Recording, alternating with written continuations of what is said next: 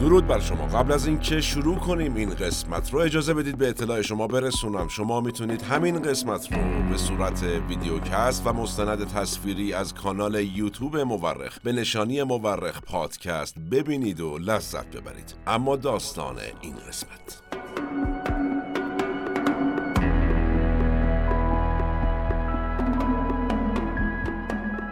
وقتی دو افسر آمریکایی مأمور تعیین مرزهای بین دو کشور کره شمالی و جنوبی شدند اصلا نمی‌دونستند شبه جزیره کره کجای دنیا هستند امروز اما کره جنوبی یکی از کشورهای صنعتی دنیاست. در واقع دومین کشور با رشد سریع اقتصادی در دنیاست. اما کره شمالی به عجیب ترین و غریب ترین کشور دنیا تبدیل شده.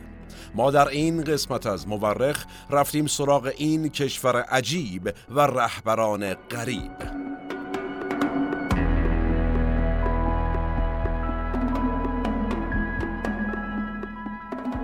سلام من احمد آشمی هستم و این اپیزود پنجاب و یکم از پادکست مورخه که خرداد ماه 1402 منتشر میشه.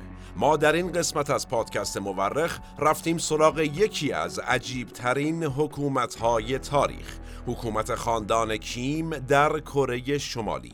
به اعتقاد اغلب مورخین تاریخ بیش از آن که علم باشه یک هنره هنره کنار هم گذاشتن شواهد. ما در پادکست مورخ هر بار یکی از پازل های تاریخ جهان رو کنار هم می‌ذاریم. منابع پادکست مورخ در این قسمت کتاب بدون تو ما هیچ هستیم اثر سوچی کیم کتاب رهبر عزیز اثر جنگ جین سونگ و مستند چگونه می‌توان یک دیکتاتور شد اثر پیتر دینکلیجه شما می‌تونید تمامی قسمت های مورخ رو به صورت مستند تصویری یا ویدیو پادکست از طریق کانال یوتیوب مورخ به نشانی مورخ پادکست ببینید و بشنوید و لذت ببرید. نظر فراموش نشه و نوش گوشاتون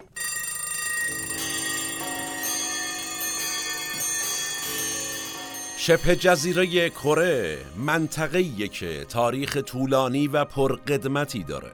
پیدایش این کشور به دوران عصر نقره برمیگرده یعنی چیزی حدود دویست سال پیش از میلاد مسیح.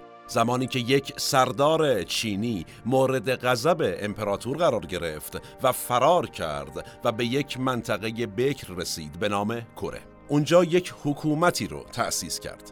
از این تاریخ به بعد کره دورانی استقلال داشت و برای خودش امپراتوری با شکوهی هم داشت. البته دوره هم تحت اشغال و نفوذ چین یا ژاپن دو همسایه پرقدرتش بوده. در سالهای قرن هفدهم یک کشور تماما منزوی بوده کره. کشوری که از ترس حجوم ژاپن و چین مرزهاش رو به روی هر کشور خارجی دیگری بسته بود. شبیه وضعیتی که در حال حاضر هم در کره شمالی شاهدش هستیم. تاریخ تکرار میشه دوستان من. سال 1876 اما زور ژاپن بالاخره به کره چربید و باعث شد کره ها مجبورشن مرزهاشون رو به روی خارجی ها باز کنن. بازرگانان ژاپنی و چینی از شرق دنیا و آمریکایی ها و اروپایی ها از غرب دنیا به این کشور اومدند و تاریخ جدید کره شاید از همینجا شروع شد.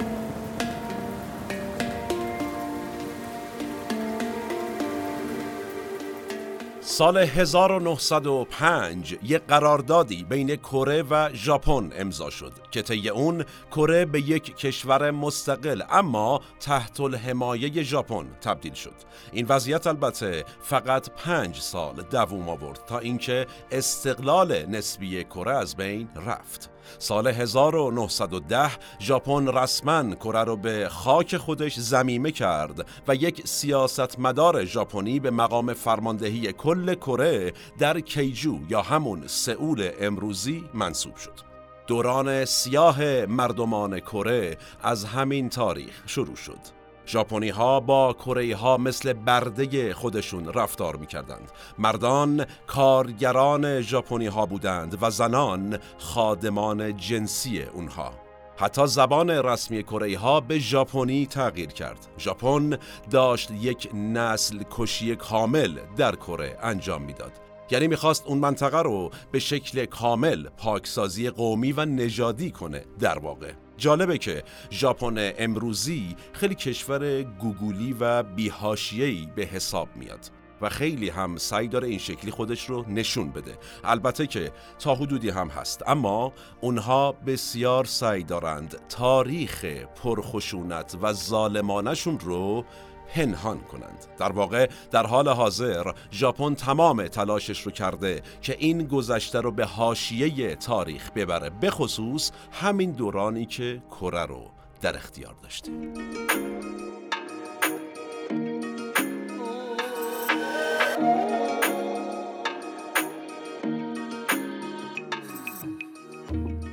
واکنش کره ها به ظلم و ستم ژاپنی ها چی بود؟ مبارزه و مقاومت. هسته اصلی این مبارزه و مقاومت کجا شکل گرفت؟ در کوهستان های منچوری. اینو یادتون باشه بعدا باهاش کار داریم. منچوری منطقه ای در شمال شرقی چین بود. یعنی چین امروزی می‌شد کجا؟ بالا سر شبه جزیره کره که اون زمان تحت اشغال ژاپن بود گفتیم. جنبش های چریکی کره ها علیه ژاپن طبیعتا متأثر از ایدئولوژی مارکسیستی بودند. اون ایام تب کمونیسم دنیا رو گرفته بود و در 1917 بزرگترین انقلاب کمونیستی تاریخ در روسیه پیروز شده بود. کمونیست های کره هر از چندی جنبش هایی رو ترتیب می‌دادند علیه ژاپنی ها و دست به مبارزه می‌زدند. اما زور ارتش ژاپن خیلی قوی تر از این حرفا بود. تسلط ژاپن بر کره از 1910 تا 1945 یعنی تا پایان جنگ جهانی دوم ادامه داشت. با پایان جنگ جهانی دوم و البته شکست سنگین ژاپن از متفقین و آمریکا چه اتفاقی افتاد؟ داستان کره هم وارد فاز جدیدی شد.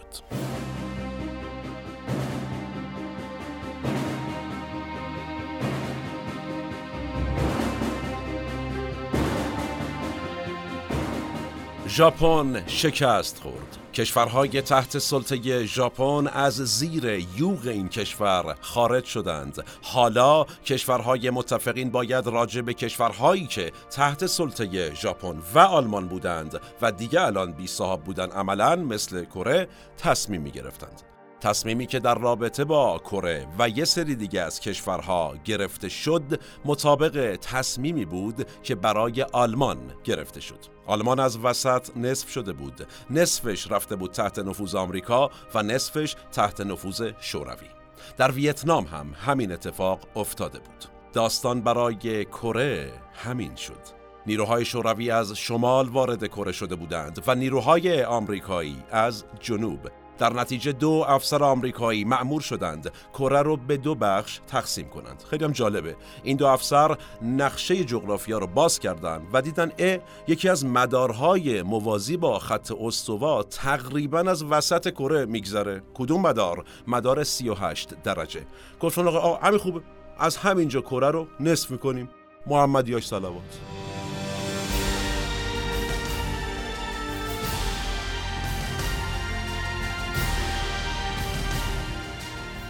نیروهای شوروی در شمال کره مستقر بودند. آمریکایی ها هم در جنوب و جنوب کره هم برای آمریکا البته جذابتر بود. چرا؟ چون پای تخت کره یعنی سئول در نیمه جنوبی بود. از اون طرف شمال کره برای شوروی جذابتر بود. چرا؟ چون معادن و منابع طبیعی بیشتری داشت. نیمه شمالی از نیمه جنوبی کمی بزرگتر بود. البته که کلا شبه جزیره کره منطقه به اون صورت بزرگی نیست. یعنی منطقه جغرافیایی کوچیکیه. توجه کنیم مرزی که بین نیمه شمالی و جنوبی کره کشیده شد اینجوری چیزی حدود 250 کیلومتر کلا.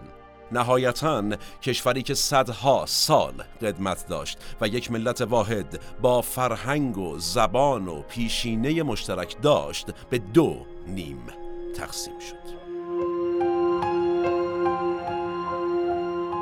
با استقلال کره از ژاپن در نیمه جنوبی انتخاباتی توسط آمریکا برگزار شد و اینطوری دولت مستقل کره جنوبی پایگذاری شد. در شمال کره هم دولت تحت الحمایه شوروی با نام جمهوری خلق کره شروع به کار کرد. رئیس این دولت کی بود؟ در واقع ما همه این مقدمات رو گفتیم تا به اینجا برسیم. رئیس این دولت فردی بود که شوروی برای حکومت بر نیمه کره شمالی انتخاب کرده بود. یک شریک نظامی کره به اسم آقای کیم ایل سونگ کسی که به بنیان گذار کره شمالی کمونیستی تبدیل شد.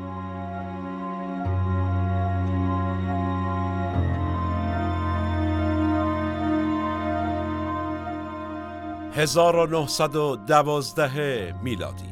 سونگ در روستایی اطراف شهر پیونگیانگ به دنیا آمد. زمانی که دو سال از اشغال کره توسط ژاپن میگذشت اسمش البته اسم این بنده خدا سانگ جونگ بود که بعدا به ایل سونگ تغییر کرد. چرا؟ جلوتر عرض می‌کنم. فامیلیش چی بود؟ کیم پدر ایشون یعنی آقای سونگ کشاورز بود و مادرش هم مبلغ آین پروتستانیسم دین مسیحیت. اون زمان پیونگ یانگ مرکز مسیحیان کره بود. پدر سونگ چریکی بود که علیه اشغالگران ژاپنی می جنگید و همین مبارزاتش بود که باعث شد به دست ژاپنی ها اسیر بشه و چنان شکنجش دادند که تا آخر عمر کوتاهش یعنی تا سی و دو سالگی با مشکلات جسمی فراوانی مواجه بود.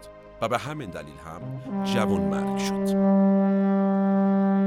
وقتی پدر سونگ دستگیر شد خانوادش به منچوری فرار کردند جایی که مرکز تجمع کره های کمونیست بود. در نتیجه سونگ هم به راه پدر رفت و تحت تأثیر مبارزین منچوری تبدیل به یک چریک شد.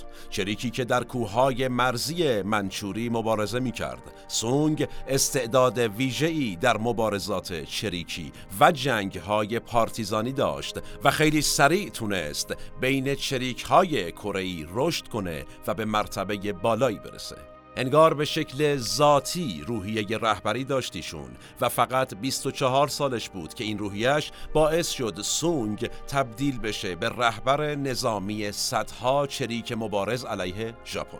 کم کم آوازه سونگ به خارج از مرزها هم رسید و ژاپنی ها فهمیدند یک چریک چموش کلی براشون دردسر درست کرده و در نتیجه افتادن دنبالش که بگیرنش. آقای سونگ ما کوهستان رو بهتر از ارتشی های ژاپن بلد بود و نمیذاشت دست دشمن بهش برسه.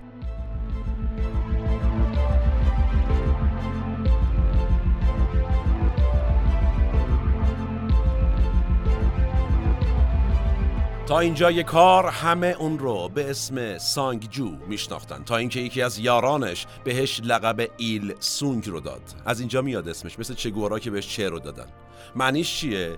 به معنای خورشید این ایل سونگ. کم کم شهرت سونگ به گوش سران شوروی هم رسیده بود. اونا می‌دونستند که در مرزهای کره یک هوادار سفت و سخت دارند که قدرت رهبری بالایی هم داره. چی از این بهتر؟ شوروی نمی‌خواست بذاره این مهره خوبش به راحتی از دست بره. پس برای اینکه اون رو از چنگ ژاپنی ها حفظ کنه چیکار کرد؟ برد شوروی و بهش پناه داد. تو همچین فضایی بود که جنگ جهانی دوم هم شروع شد و با پایان جنگ جهانی ژاپن یک کشور شکست خورده و در هم پاشیده بود. و شوروی حالا برنده بود که صاحب قسمت شمالی کره شده بود. پس بهترین وقت بود که شوروی مهره تأثیر گزارش رو بیاره کجا؟ وسط میدون.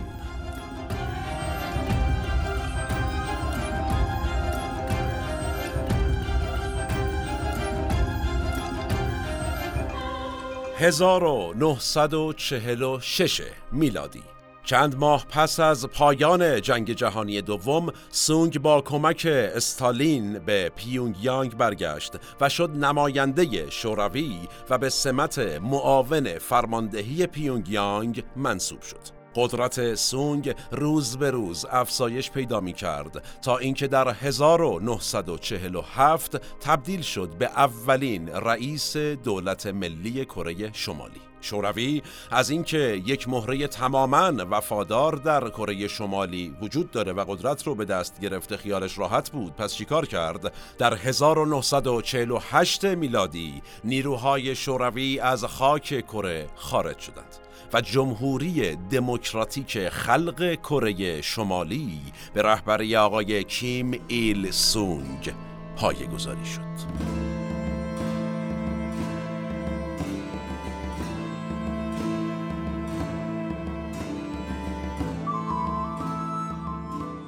کمک های استالین به سونگ تمومی نداشت. شوروی کم کم از سونگ یک قهرمان افسانه ای ساخت. اون رهبر محبوب مردمان شمال شد و لقب رهبر کبیر رو هم از آن خودش کرد. تصاویر و مجسمه های رهبر کبیر سرتاسر سر نیمه شمالی کره را پر کرده بودند و مردم این منطقه عمیقا امیدوار بودند این منجی بزرگشون بتونه آرزوشون رو برآورده کنه. چی بود آرزوشون؟ خیلی تاریخ جالبه. متحد کردن مجدد دو کره.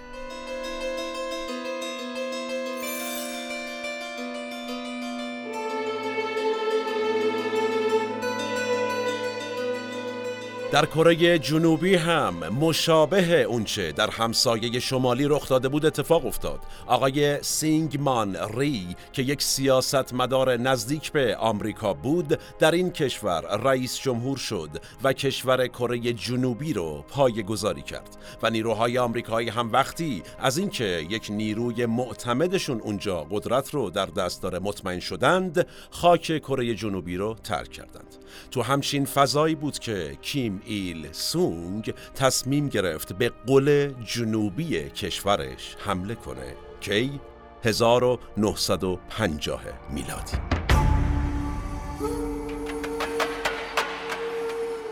با آغاز جنگ کره شمالی ها تونستند ضربات سختی به جنوبی ها وارد کنند. خیلی سریع تونستند کل کره جنوبی بجز منطقه جنوبی شهر بوسان رو تصرف کنند.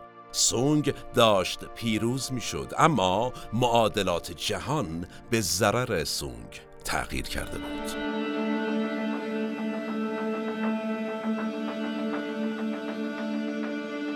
1950 میلادی. وقتی که تب جنگ سرد داشت دنیا رو فرا می گرفت جنگ کره شروع شد و ارتش سونگ در چنین موقعیتی نفس ارتش کره جنوبی رو گرفته بود. ما در قسمت مربوط به جنگ سرد درباره جنگ های نیابتی بین دو بلوک شرق و غرب و بهتر بگیم بین ایالات متحده آمریکا و اتحاد جماهیر شوروی مفصل صحبت کردیم در مورخ که از طریق یوتیوب یا تلگرام یا پادکست می‌تونید ببینید یا بشنوید و لذت ببرید. تو چنین فضایی جنگ دو کره شروع شد. و چه فضایی بهتر از این برای شروع جنگ های نیابتی؟ پس این جنگ تبدیل به اولین جنگ غیر مستقیم شوروی و آمریکا با هم شد.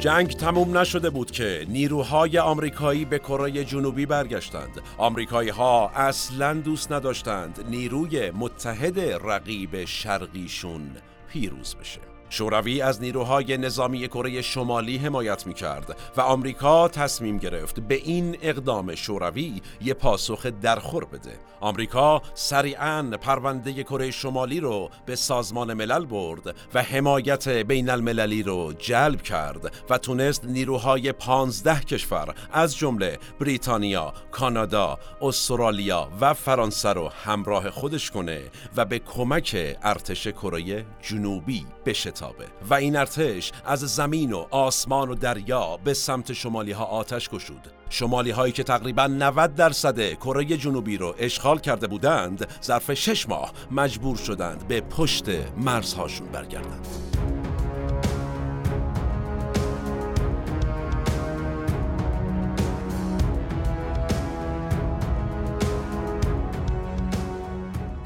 آمریکا ولی این بار دست بردار نبود. حالا اونها می‌خواستند با اشغال کره شمالی دو کره رو متحد کنند. این بار یکی از رهبران نوظهور کمونیسم جهانی به کمک سونگ اومد. کی بودیشون؟ ماو تستونگ رهبر چین کمونیستی. 250 هزار نیروی چینی به کمک رهبر کره شمالی اومدند و تونستند نیروهای جنوبی رو پس بزنند و به عقب مرزهاشون بفرستند. سونگ سرخوش از پیروزی باز هم به کره جنوبی حمله کرد تا این بار دیگه کار رو یکسره کنه. آمریکا اما اصلا قصد نداشت جلوی کمونیست ها کم بیاره. پس چیکار کرد؟ 635 هزار تن بمب از آسمان به خاک کره شمالی ریخت.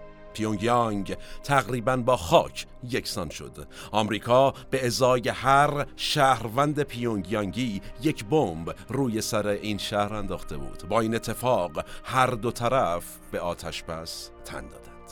البته هیچ وقت با هم پیمان صلح نبستند و در واقع جنگ تا به امروز هم ادامه داره. اما نتیجه سه سال جنگ کره که بیش از سه میلیون کشته داشت جدایی همیشگی شمال و جنوب این شبه جزیره بود تا به امروز.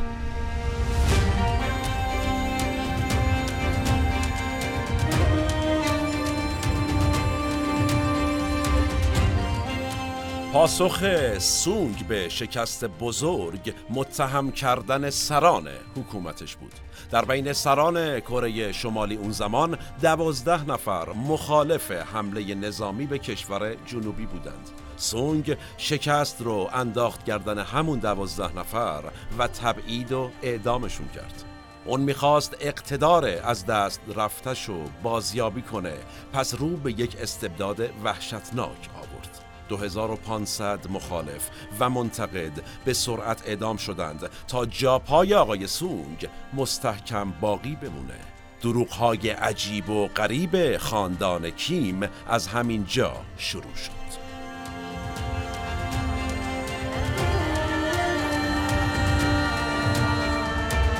حتما خبرهایی از کره شمالی خوندید که دستگاه پروپاگاندای این حکومت روز رو شب و شب رو روز نشون میده. البته در خیلی از جاهای دنیا این اتفاق میفته اینجا حالا شاید کمی پررنگتر. حال آقای سونگ از همین نقطه شروع کرد به پیشبرد استراتژی رسانه. وقتی اعلام کرد شروع کننده جنگ اصلا آمریکا بوده. آی مردم آمریکا هم شکست خورده. ما هم پیروز شدیم. و بازنده جنگ هم که این آمریکای بدبخت باشه اومده گفته تو رو خدا آتش بس ما هم بهشون حال دادیم و قبول کردیم. یعنی آقای سونگ اومد چیکار کرد؟ در واقع یک داستانی نوشت منطبق با اونچه که دوست داشت نه آنچه که اتفاق افتاده بود. این داستانه شد یک کتاب.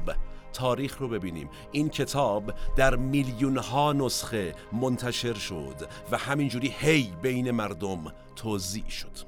کتاب برای بزرگ داشت سونگ نوشته شده بود نوشته شده بود که کره شمالی پیروز جنگ بود و رشادت رهبر کبیر ما باعث شکست امپریالیسم بزرگ شده بود شما اصلا چی میگید؟ بعدم چیکار کردیشون تمام راه های ارتباطی کره شمالی رو با دنیا قطع کرد تا مبادا روایت دیگری از وقایع واقعی تاریخ معاصر وارد کره شمالی بشه و مردم چیزی بجز اونچه که رهبر بزرگ می‌گفت بشنوند و خدایی نکرده باور کنند. آقای سونگ یک کانال رادیویی و یک کانال تلویزیونی راه انداخت در حالی که هیچ کانال دیگری وجود نداشت. این دو شبکه صبح و شب شب و روز به تمجید از رهبر بزرگ می پرداختند و مردم کره شمالی هم باید مخاطب این دوتا کانال می بودند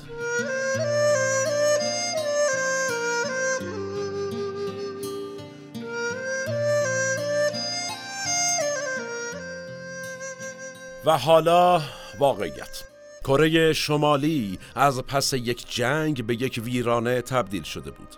اوضاع طوری بود که مردم به زندگی در قارها رو آورده بودند. سونگ که از پس یک شکست بزرگ وجهه خودش رو نه تنها حفظ کرده بود بلکه بهبود هم بخشیده بود با مسائلی که عرض کردم باید یه فکری به حال بازسازی کشورش می‌کرد. و البته در این مسیر موفق هم بود. کره شمالی پر از منابع طبیعی بود و همین باعث می شد تا سونگ بتونه به سرعت کشورش رو در مسیر بازسازی بندازه. و جالبه که تا پایان دهه هفتاد میلادی اوضاع اقتصادی کره شمالی خیلی بهتر از همسایه جنوبی بود. توجه کنیم که وقتی در بازی های المپیک آسیایی تهران 1353 هیئت ورزشی کره جنوبی به تهران اومدند به قدری جذب توسعه پایتخت ایران شده بودند که وقتی برگشتند دولت کره جنوبی پیشنهاد داد بزرگترین خیابون سئول اسمش بشه تهران.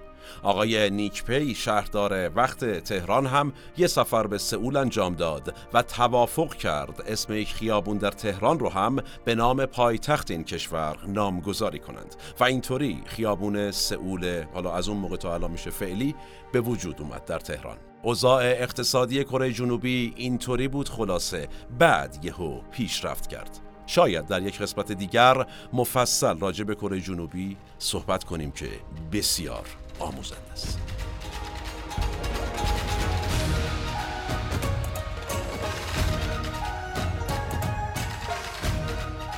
برگردیم به داستان آقای سونگ. کره شمالی بعد از جنگ از چین و شوروی وام گرفت و کشور خیلی زود بازسازی شد. محبوبیت سونگ روز به روز بیشتر می شد و از اون طرف تبلیغات رسانه ای هم که بود و کم کم سونگ می رفت که در جایگاه خدا بنشینه. حالا وقتش بود که این خدای جدید آین و ایدئولوژی خودش رو هم داشته باشه.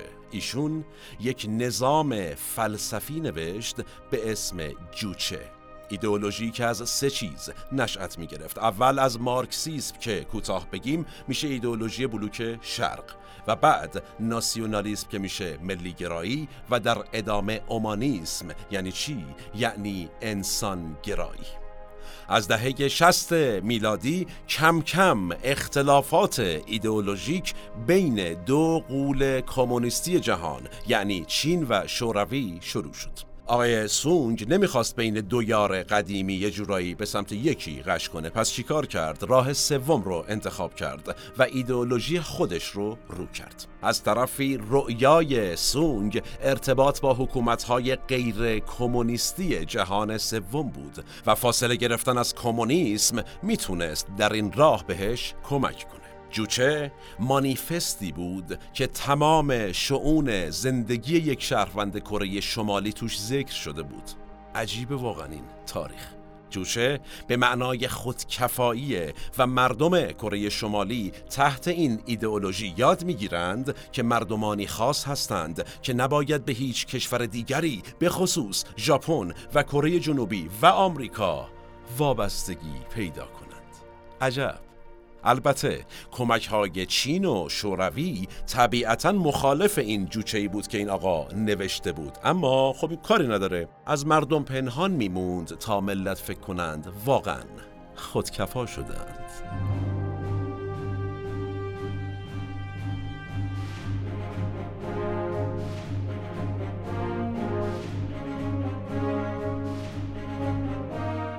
در جوچه زوب بشوید و دستتان را به دست رهبر عزیز بدهید. با پاهای کیم جونگ حرکت کنید تا در راه نمانید. اینطور تک تک شما جاودان می شوید دستگاه ارزشیتان تغییر می کند و شعله خواهید بود که هیچ کس نمی تواند آن را خاموش کند. راز جوچه اتصال شما به نقطه خارج از خودتان است به کیم جونگ کبیر. برای غلبه بر ترس و یأس و ناباوری خود را به رهبری بسپارید تا آسمان پر از زیبایی و ستاره باشد. این بخشی از مانیفست جوچه آقای سونگ بود.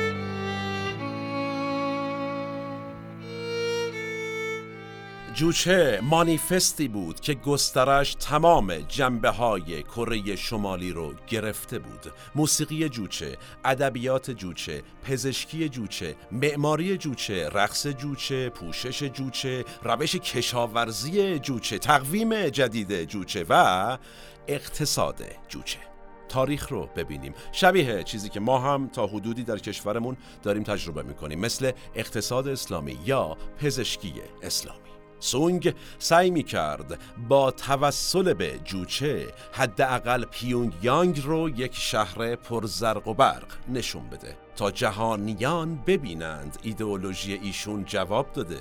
اون حتی در 1980 میلادی تمام معلولین ساکن در پیونگ یانگ رو به روستاها تبعید کرد. چرا؟ چون معتقد بود این افراد زیبایی پیونگ یانگ رو تهدید می‌کنه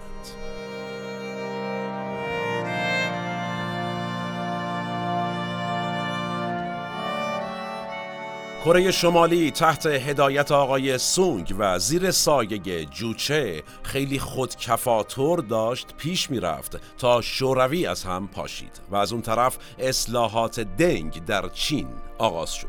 ما در دو قسمت مربوط به فروپاشی شوروی و همینطور قیاس چین و روسیه در گذار از کمونیسم در پادکست مورخ مفصل در رابطه با این بره از تاریخ مهم توضیح دادیم که پیشنهاد می‌کنم اگر ندیدید یا نشنیدید از طریق کانال یوتیوب مورخ یا کانال تلگرام مورخ یا به صورت پادکست با آدرس مورخ پادکست ببینید و بشنوید و لذت ببرید. به هر حال کمک های مالی به این کشور خودکفا قطع شد و کره شمالی به گل نشست.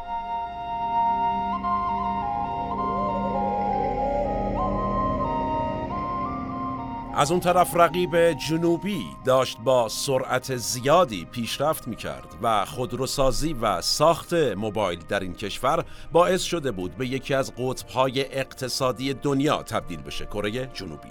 در کره شمالی اما هنوز مردم به هم نامه می نوشتند و همون هم سخت بود. چرا؟ چون کاغذ کمیاب شده بود. آب و برق به مردم نمی رسید و جیره مردم روز به روز کمتر می شد نه دارویی بود نه غذایی. چین روابطش رو با کره جنوبی حسنه کرده بود و این هم تیری بود به قلب رهبر کبیر. در واکنش کره شمالی در 1992 از کمونیسم اعلام براعت کرد. کیم ایل سونگ خدای کره شمالی در 1994 میلادی مرد در حالی که عملا یک ویرانه ازش به جا مونده بود. کره شمالی بعد از سونگ ویرانه ای بود که مردمش حتی نمی‌تونستند به وضعیتشون اعتراض کنند. کیم ایل سونگ قبل از مرگش یه باقیات و صالحاتی هم برای فرزندش به جا گذاشت تا اینطوری بتونه حکومتی که ساخته بود رو حفظ کنه. چی بود این باقیات و صالحات؟ بمب اتم. ایشون چند فروند موشک اسکاد از مصر خریده بود و از اون طرف نقشه سانتریفیوش های هسته ای رو هم از پدر بمب اتم پاکستان یعنی آقای عبدالقدیر خان گرفته بود و اینطوری به بمب اتم دسترسی پیدا کرده پدیده ای که اگرچه باعث شد کسی نتونه بهش حمله نظامی گسترده کنه ولی تحریم های کمرشکنی رو هم براش برمغان آورد.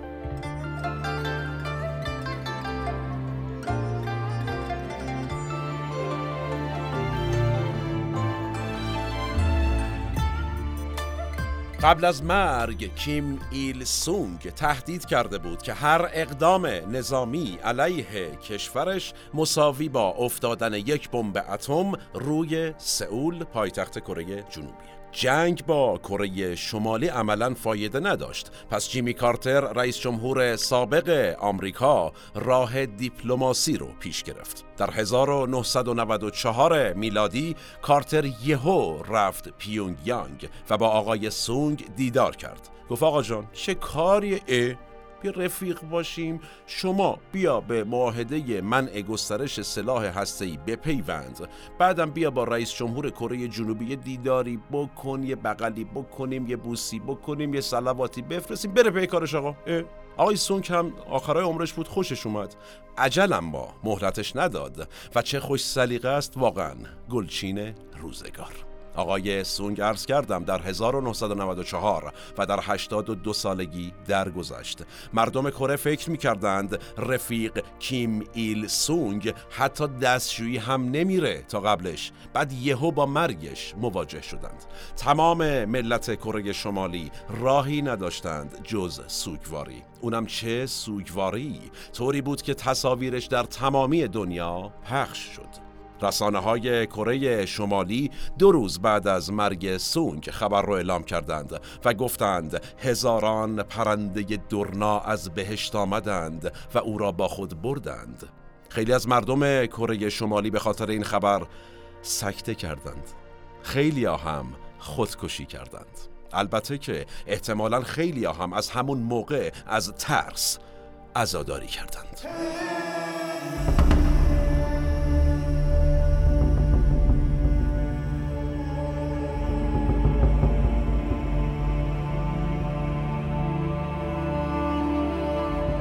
این که مستبدی بتونه چنان کیش شخصیتی یا کاریزمایی بسازه که مردم جامعه فکر کنند او چشمه تمام فضیلت ها و حکمت هاست در طول تاریخ زیاد داشتیم هنوزم داریم. ولی اینکه این کیش شخصیت بتونه به شکل موروسی منتقل بشه و پسر مستبد هم وقتی جانشین پدر شد از همون ابتدا مردم براش همون ویژگی هایی رو قائل بشن که برای پدرش در نظر می گرفتند خیلی زیاد نبوده. شاید بشه گفت بقای حکومت کره شمالی بر همین اساس بوده.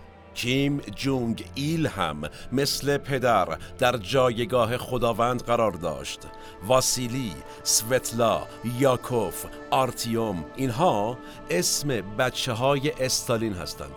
کمتر کسی احتمالا تا این لحظه اسم بچه های استالین رو شنیده هستند یا پسر غذافی یا پسر صدام. چندان اینها در آینده حکومت پدرانشون تأثیر نداشتند. این که بتونی کاری کنی جامعه همون کاریزمای تو رو در جانشینهای تو هم ببینه نیاز به چیزی داره؟ مثل چی؟ مثل مذهب. دقیقا همون کاری که آقای کیم ایل سونگ با جوچه انجام داد.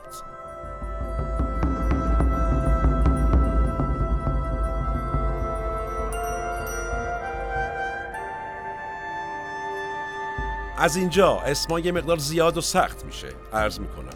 جانشین کیم ایل سونگ کیم جونگ ایل پسرش بود. جونگ ایل اولین فرزند سونگ بود کسی که در 1941 میلادی در کشاکش جنگ جهانی دوم و زمانی که پدرش به شوروی فرار کرده بود در روسیه به دنیا اومد نکته مهمیه. کیم ایل سونگ البته یه پسر دیگه هم داشت. از زن دومش هم داشت که زن دومش محبوبتر هم بود اتفاقا. پسری به اسم کیم پیونگ ایل. به نظر می رسید کیم پیونگ ایل جانشین پدر خواهد بود. پسر بزرگ یعنی آقای کیم جونگ ایل در زمانی به دنیا اومده بود که باباش اصلا نبود. درگیر مبارزات و اینا بود. همه چیز به نفع پسر کوچکتر بود در واقع. اما چه اتفاقی افتاد؟ اینجا تاریخ برمیگرده. تا اینکه آقای جونگ ایل تونست یه کاری بکنه که از برادرش پیشی بگیره. چیکار کرد؟ در بزنگاهی که باباش داشت بزرگان حزب رو تصفیه می‌کرد یعنی عملا میکشت و از روند کاری کمپانی فیلمسازی کره شمالی هم ناراضی بود. و چی می‌گفت؟ می‌گفت آقا شما خوب پروپاگاندا نمی‌کنید برای من. آقای کیم جونگ ایل پسر به میون اومد و مسئولیت کمپانی رو تقبل کرد. پسر خوب و خلف و وظیفه شناس. جونگ ایل عاشق سینما بود. جالبه بدونیم که عاشق فیلم های جیمز باند بوده ایشون. کیم جونگ ایل میشه مدیر فرهنگی هنری و سریعا فیلم دریای خون رو می‌سازه. یه فیلم علیه استعمار ژاپن و پیروزی ملت کره شمالی و البته استقلالشون. جالب این فیلم بر اساس داستانی نوشته میشه که خود آقای کیم ایل سونگ نوشته بوده. یعنی نویسندم خود رهبر عزیز بوده پدر. سونگ فیلم رو که می‌بینه عشق می‌کنه و اینطوری نظرش راجع به جانشینش عوض میشه. کیم جونگ ایل ظرف دو سال میشه رئیس کل وزارت تبلیغات و آماده میشه برای جانشینی پدر.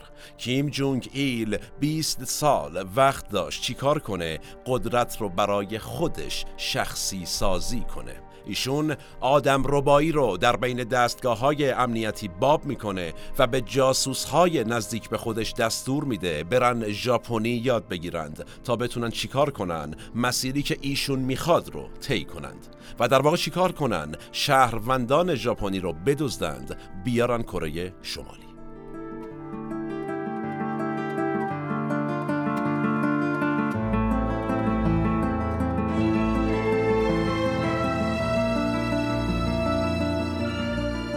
کیم پسر یه آرشیو خفن از فیلم های هالیوودی درست کرد و می‌خواست سینمای کره شمالی رو در اون حد پیشرفت بده که چیکار کنه بتونه اینطوری قدرتش رو در سطح دنیا به رخ بکشه. اما هالیوود پر از استعداد بود و کره شمالی خالی از استعداد. تو اون ساختار بسته خب اساسا نمی‌شد استعدادی به وجود بیاد.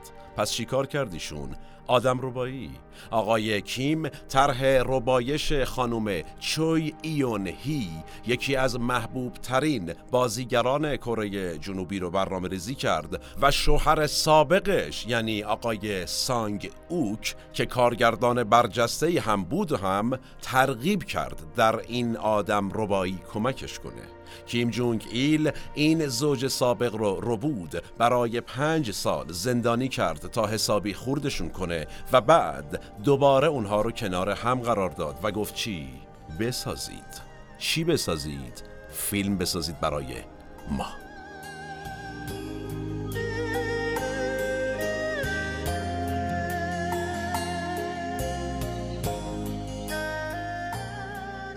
این زوج هنری کره جنوبی خیلی خودجوش و با کمال میل احتمالاً به جمهوری دموکراتیک خلق کره شمالی پیوستند و طی سه سال هفته فیلم برای این کشور ساختند.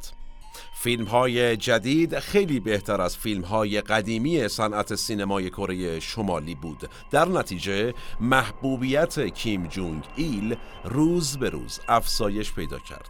اما تمام این کارها باعث می شد خدای اصلی یعنی کیم ایل سونگ هی بزرگتر باشه جاپای کیم جونگ ایل هنوز خیلی محکم نشده بود. در نتیجه باید برای خودش یک داستان می ساخت.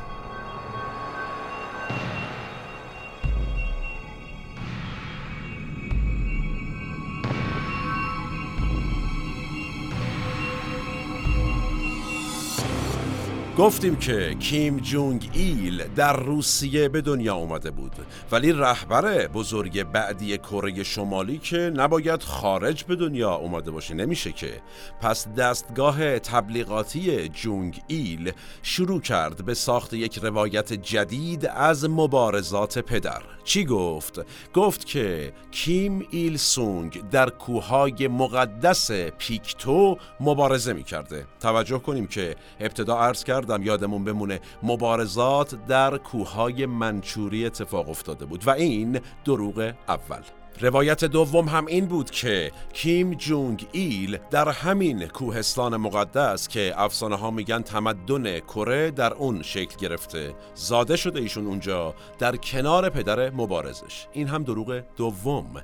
البته دو دروغی که تونست کاریزمای کافی برای جانشینی خلق کنه.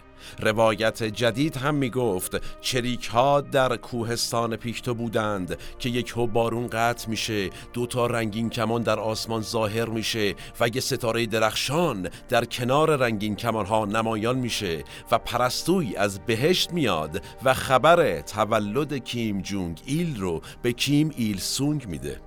افسانه کامل. پروپاگاندا درست عمل کرد. کاریزمای جدید. شکل گرفته بود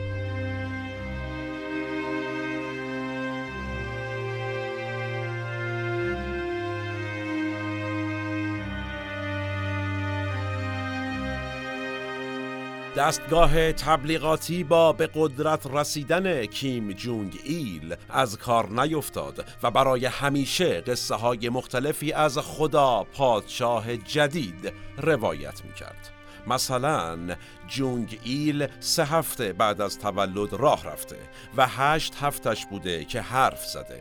آقای جونگ ایل می‌تونه آب و هوا رو کنترل کنه. هری پاتر تور. ایشون 1500 کتاب نوشته. حالا کی وقت کرده رو ما کار نداریم. حتی روایتی بوده. می‌گفتن اولین باری که آقای جونگ ایل گلف بازی کرده با یک حرکت یازده بار توپ رو در سوراخ انداخته ایشون. و البته مثل باباش هم نیازی به دستشویی نداره و کلا دفع نداره ایشون. یه روایت بامزه‌م که واسه ساختن و مردم کره شمالی هم احتمالا باور کردند این بوده که همبرگر رو آقای کیم جونگ ایل اختراع کرده و اینطوری به بشریت خدمت بزرگی مثل مکدونالد مدیونه. منطقی نیست ولی مسئله اساسا منطق نیست. ایمانه.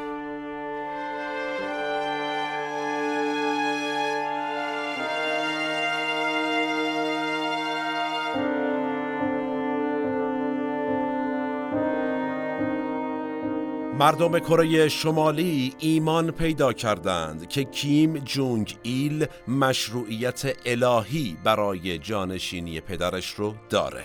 وقتی به آستانه قدرت گرفتن کیم پسر رسیدیم اوضاع اقتصادی و معیشتی کره شمالی فاجعه بود. گفتیم که پدر ایشون یعنی آقای سونگ تصمیم داشت تغییراتی رو در توافق با آمریکا بپذیره که عمرش البته قد نداد. پسرش اما نمی‌خواست مسیر پدر رو بره.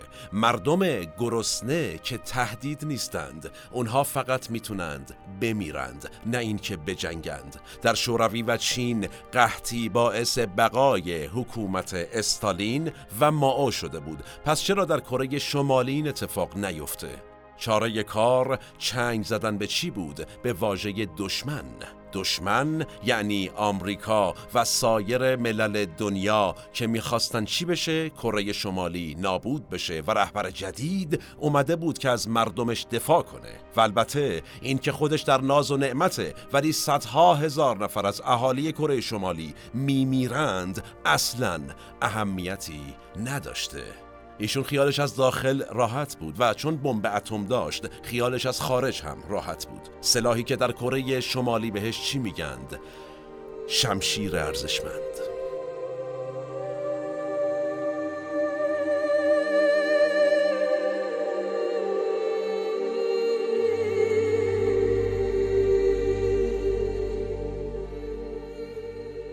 کسی که رؤیای هسته‌ای پدرش رو پیش گرفت و در اوضاع نابسامان اقتصادی کره شمالی تونست این پروژه رو با درآمد حاصل از قاچاق حالا قاچاق هرچی به نتیجه برسونه تا سال 2011 مثل شمایل خداوند بر روی زمین حکومت کرد. اما باز هم گلچین روزگار خوش سلیقه شد. به رخ کشید سلیقش رو و در 2011 میلادی گل عمر کیم پسر رو هم چید. حالا نوبت دومین جانشین بود. کیم نوه.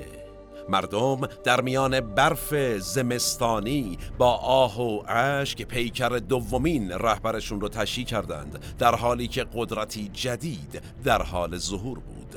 کیم جونگ اون.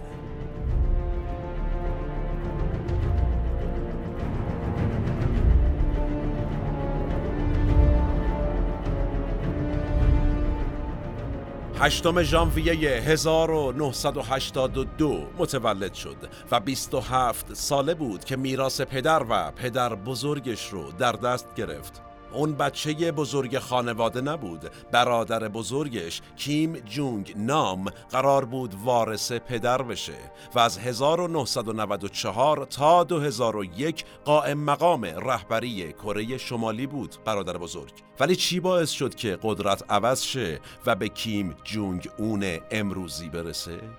دیزنیلند. بله به همین سادگی. آقای جونگ نام یعنی پسر بزرگ عاشق دیزنیلند بود. اون عاشق کامپیوتر هم بود. او هم مثل کیم جونگ اون برادر کوچکترش به طور مخفیانه در سوئیس و روسیه درس خونده بود و به خوبی ژاپنی صحبت می‌کرد. بهش می‌گفتند ژنرال کوچک. و برای سالها این پسر بزرگ مسئول سیاستگذاری فناوری اطلاعات در کره شمالی بود.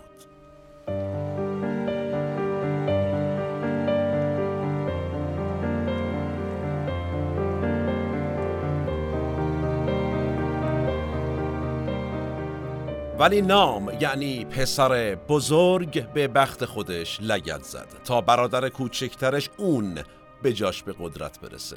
اسما هم اصلا عجیب نام و اون و کیم و حالا چطور این اتفاق افتاد؟ آقای نام پاشد غیر قانونی رفت ژاپن تا دیزنیلند رو ببینه. همین باعث شد از چشم پدر بیفته.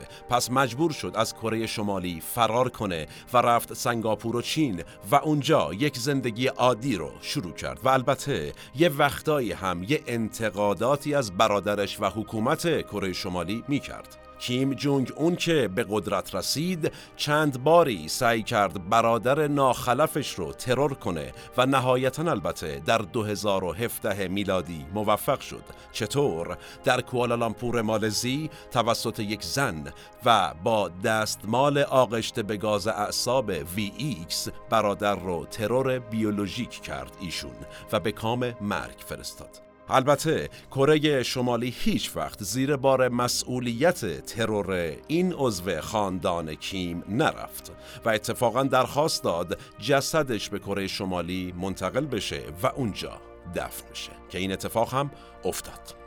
کیم جونگ اون هم به خوبی مسیر پدر و پدر بزرگش رو طی کرده. تونسته خودش رو در جایگاه خداوند بنشونه و برنامه هسته‌ای کره شمالی رو هم حسابی توسعه بده.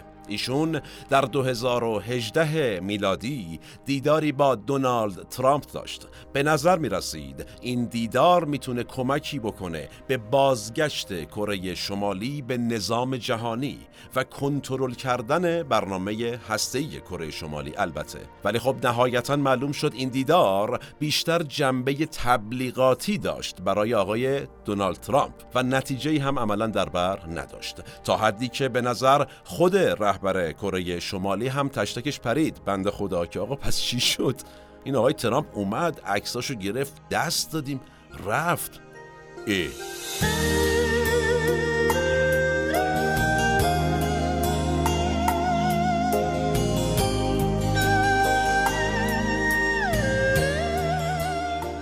همسایه جنوبی همواره در ترس از همسایه شمالی.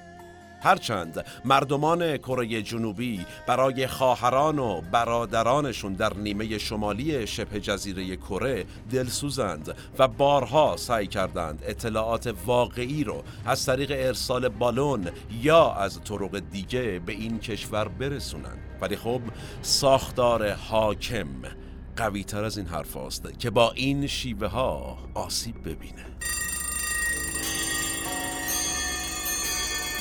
جدایی از دنیا، وحشت عمومی، جلوگیری از گردش اطلاعات، ساخت یک ایدئولوژی مذهبگونه، جلب وفاداری عمومی، دشمن دشمن و داشتن بمب اتم.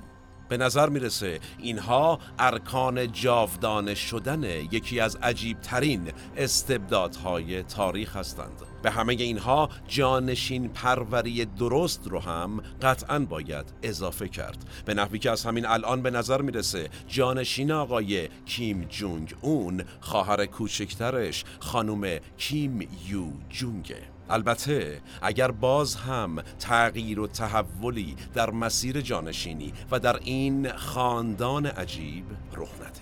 زمان ما به فرجام رسید و کلام ما هم. من احمد آشمی هستم و تنها نیستم. این اپیزود هم به همت تیم پادکست مورخ در استودیو پیکان تهیه و تولید شد. تا چند روز آتی و موضوع جذاب بعدی سالم باشید و در صلح شما رو به تاریخ میسپارم و میبینمتون.